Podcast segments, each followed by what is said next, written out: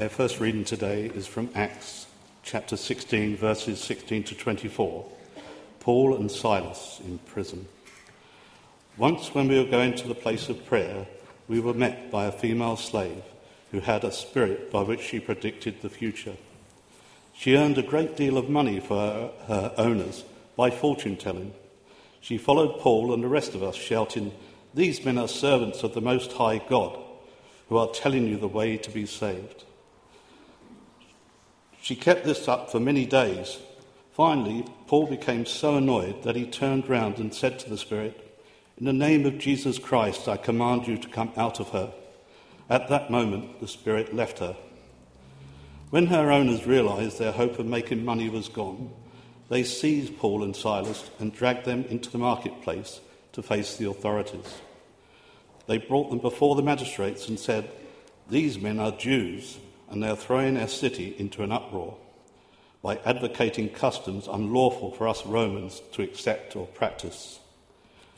The crowd joined in the attack against Paul and Silas, and the magistrates ordered them to be stripped and beaten with rods. After they had been severely flogged, they were thrown into prison, and the jailer was commanded to guard them carefully.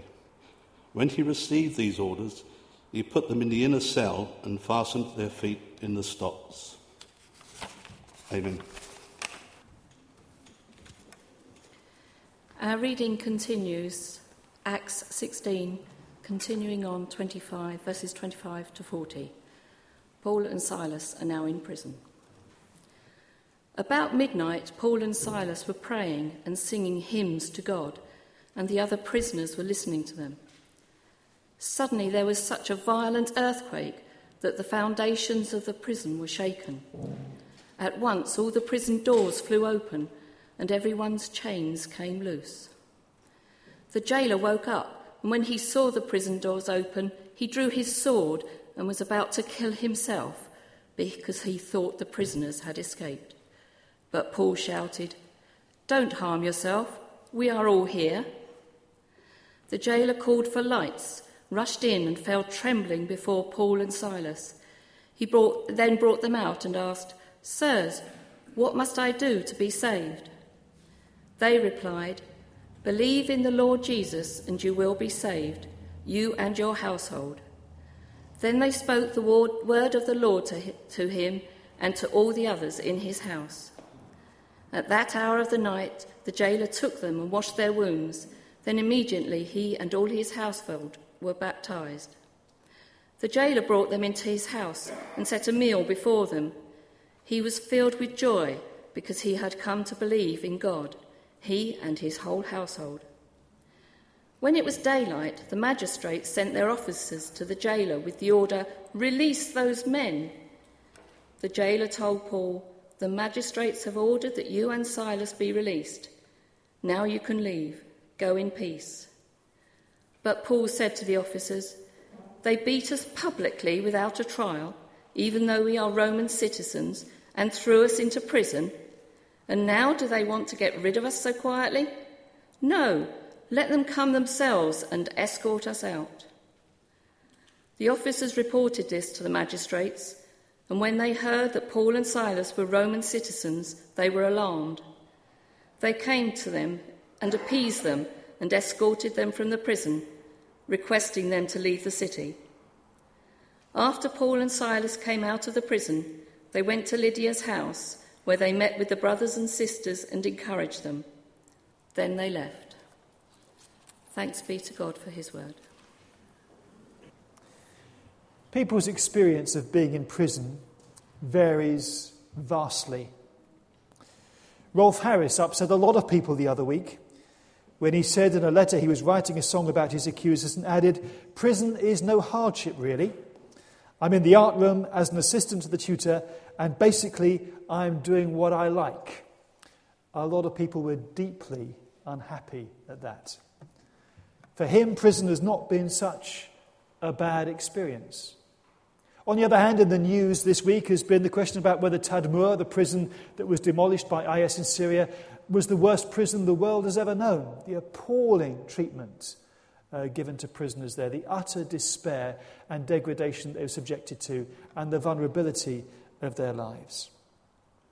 In terms of the spectrum of what prison could be like, Paul and Silas' experience, I suspect, was a bit more in the direction of Tadmor than in the direction of Rolf, Rolf Harris's experience. Ancient jails were not renowned for their humane treatment of prisoners. The Greek historian Diodorus Siculus describes one prison as a deep underground dungeon, no larger than a nine couch room and noisome from the large numbers incarcerated there. With so many shut up at close quarters, the poor wretches were reduced to the appearance of physical brutes, and since their food and everything pertaining to their needs was all foully commingled, a stench so terrible assailed anyone who drew near that it could scarcely be endured. There's no reason to suppose that the prison where Paul and Silas were locked up was so very different. They were put in the inner cell, which was probably underground, and their feet were fastened in the stocks, an added security measure that we used at night time. And the usual practice was to force the legs of someone in the stocks as far apart as possible to minimize discomfort. And bear in mind that they had been severely beaten the day before with rods. Their wounds had not been washed or treated in any way. So either they had to sit upright or, or lie down on the floor or rest their backs against the wall. The pain must have been excruciating. And it's possible that in this jail the practice was followed of herding all the prisoners into the innermost cell overnight and securing them with a single length of chain through the fetters. That would explain why Paul could say to the Philippian jailer, None of the prisoners have escaped after the earthquake because they were all together crowded into one cell. If that were the case, the conditions would have been well nigh unbearable. The satirist Lucian describes prisoners being bound hand and foot at night time and records how the stench and the closeness of the dungeon, in which so many prisoners were huddled together, gasping for breath, and the difficulty of getting any sleep owing to the clanking of chains, all combined to make the situation intolerable. Not much chance of sleep for Paul and Silas that night then. So they spent the night praying and singing hymns, and I guess that would have kept the other prisoners awake if nothing else did. There's nothing they could do about it, they're all together. They just had to listen. And it certainly would have made a change for the other prisoners from the cursing, the shouting, and the groaning, and the clanking of chains that normally would have kept them awake at night. 150 years later, the Christian apologist Tertullian would bravely assert that the leg doesn't feel the chain while the mind is in the heavens. Well, I guess Paul and Silas will have tested that out that particular night in prison. And then at about midnight, Luke tells us that there was a sudden earthquake that shook the foundations of the prison, opening all the doors and loosening everyone's chains. But rather than this being the cause of a mass breakout from the jail, the earthquake resulted in the joyful conversion of the jailer and his family. Joyful. Joy. I wonder how much joy that man had experienced before that night. He may have taken a perverse pleasure in the maltreatment of his victims, a certain amount of pride in his work, but the infliction of suffering on other people is not likely to bring the kind of joy that filled his heart when he found Christ that night. His own readiness to take his life when he thought the prisoners might have escaped suggests that fear rather than joy tended to dominate his mind and his heart. What kind of man would this jailer have been? He may have been a retired soldier, in which case the odds are that he would have taken an especial satisfaction in making Paul and Silas's experience of jail as unpleasant as possible. Roman soldiers didn't like Jews because Palestine was such an unpleasant and troublesome posting for them. It had a real reputation, the one place in the empire you didn't want to go. And he would have known that Paul and Silas were in prison really just as a result of prejudice and anti Jewish sentiment. That is a prejudice that he would have shared to the hilt and would have been glad to express in his treatment of them. He would have been racially prejudiced against Jews and would have taken that out on Paul and Silas in prison. The other possibility was that he was a civic slave. That would have accounted for his readiness to take his own life when he thought the prisoners might have escaped, since he knew that if that happened, nothing else awaited him but certain torture and death. But retired Roman soldier or civic slave, what kind of person would this man have been? Would he have been an upright member of society, respected and honoured by everybody? Unlikely. The Jewish writer Philo, who lived during this period, provides us with a description of the typical jailer. He says, Of the cruelty and inhumanity of which jailers are full, there is no one who's ignorant. For they are both by nature pitiless, and also by constant practice they are made more and more brutal, and increase in ferocity day by day, never seeing or saying or doing any good thing, but committing only acts of violence and barbarity. For as men who have very strongly knit bodies, when besides their natural strength they add to it the practice of wrestlers, become stronger still, and acquire an irresistible power and a surpassing perfection of body, so in the same manner, when an untamable and implacable nature adds habit to its natural ferocity, it becomes inaccessible to and immovable by any kind of pity or any single respectable or humane feeling.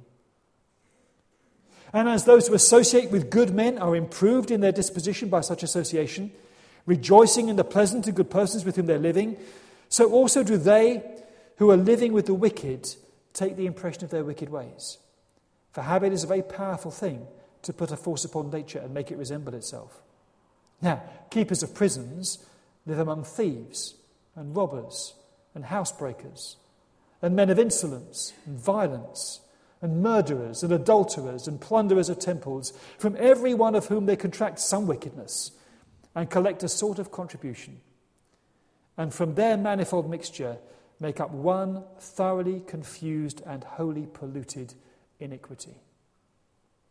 It's what jailers were like in those days. And this, this is the kind of man who asked Paul and Silas that night what he had to do to be saved. This wasn't one of the good guys.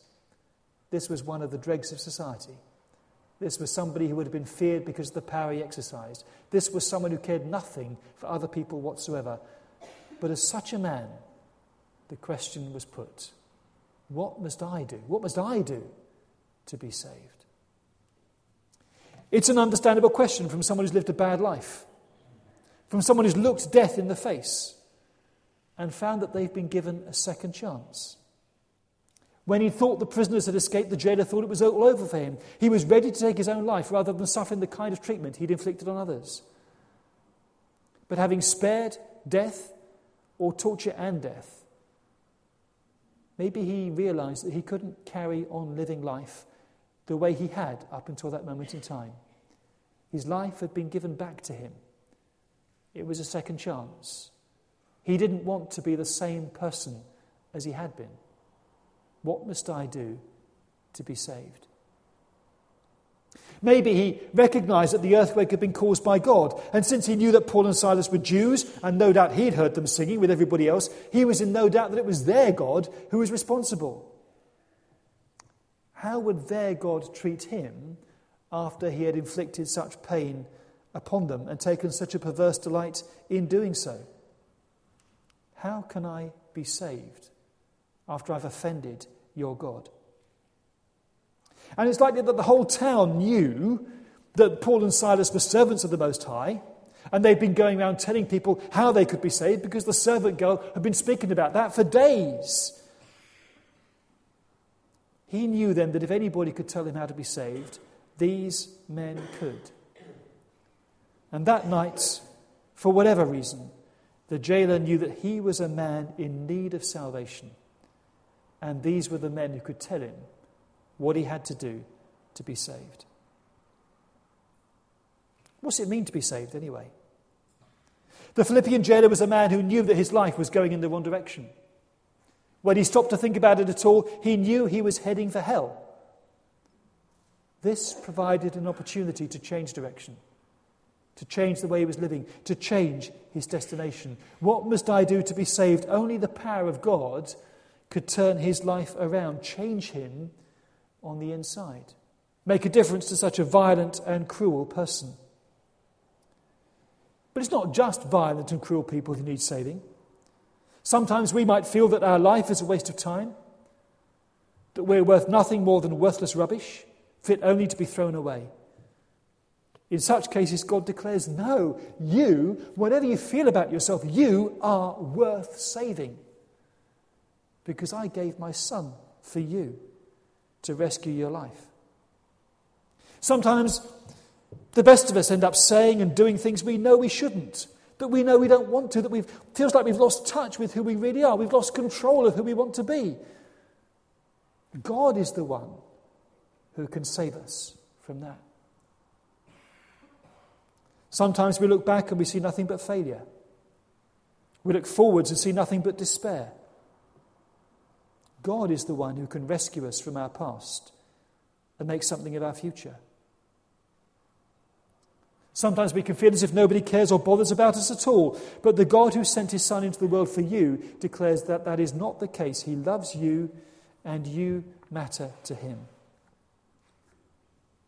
So, lots of us, apart from the Philippian jailer, at one point or another, might find ourselves asking the same question as he did What must I do to be saved? What can change my life? What can turn my life around? What can make my life of value or importance? And the answer in each case is believe in the Lord Jesus and you'll be saved. Because that's what being a Christian is all about believing in Jesus. Putting it bluntly, if you don't believe in Jesus, then no way that you're a Christian, no matter what ceremony may have been performed in church for you when you were a baby. Believing in Jesus is what makes you a Christian. Believing in Jesus is what saves us.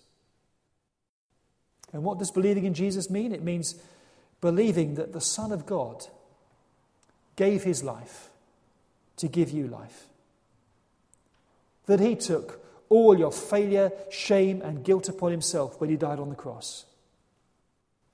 And as risen Lord, he releases God's love, forgiveness, grace, and power into your life.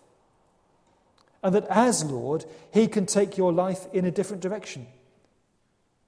And by entrusting your life into his hands, your eternal destiny is secure. He's the one, the only one who saves us from sin, who saves us from death, who saves us from hell, who saves us from our past, who saves us from ourselves, and who rescues us for God and for, salvation and for eternal life. That's the message that the Philippian jailer heard that night with his household. And then and there they believed and were baptized. And he performed his first act of kindness washing the wounds of Paul and Silas. Philo said of jailers, they never saw or said or did, did any good thing. They were immovable by any kind of pity or any single respect or humane feeling.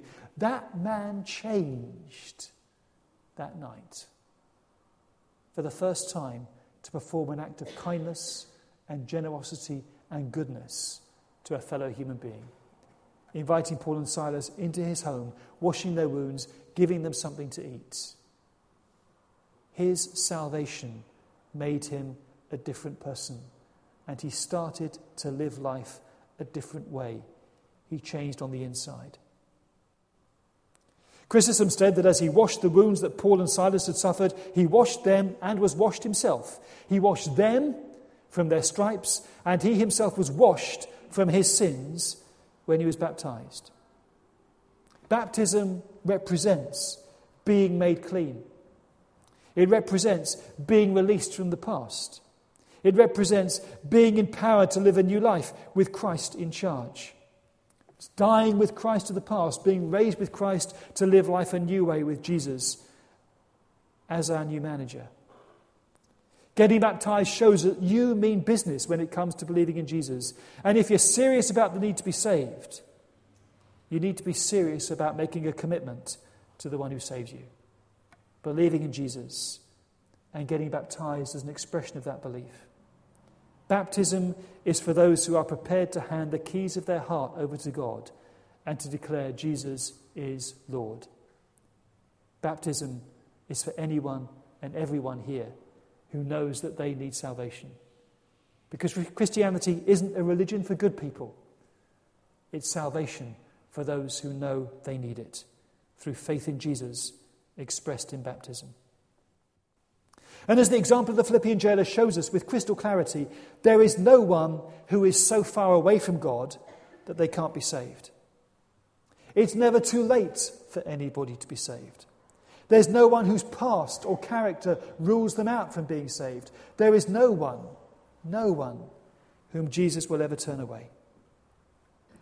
And there is no one who doesn't need to put their faith in Jesus as Lord and Saviour and get baptized as a declaration of that commitment.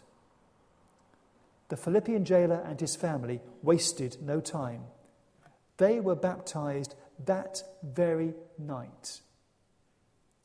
How long have you been thinking about this? Believe in the Lord Jesus, and you will be saved. The message is as true and as powerful and as effective in Horsham in the 21st century as it was in Philippi that night. Believe in the Lord Jesus, and you will be saved. Here and now, we give expression to that belief in eating the bread and drinking the wine, believing that Jesus died for us. Receive the bread because it's a sign that Jesus' body was broken for you so that you could be forgiven. Receive the wine, which is a sign that his blood was shed for you to make an agreement between yourself and God that you belong to him and he belongs to you and he will keep you for eternal life. If you believe that Jesus died for you to save you, you can express that this morning by eating the bread and wine.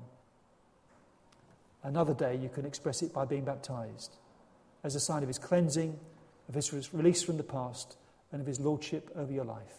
And if that's a step that you feel God is calling you to, have a word with me or with Jack or with somebody else who you know and trust in this church. And if you take one thing away with you this morning, it's that simple message that Paul declared to the Philippian jailer and which God declares to you believe in the Lord Jesus, and you will be saved. Whoever you are, whatever you've done, it's true for you.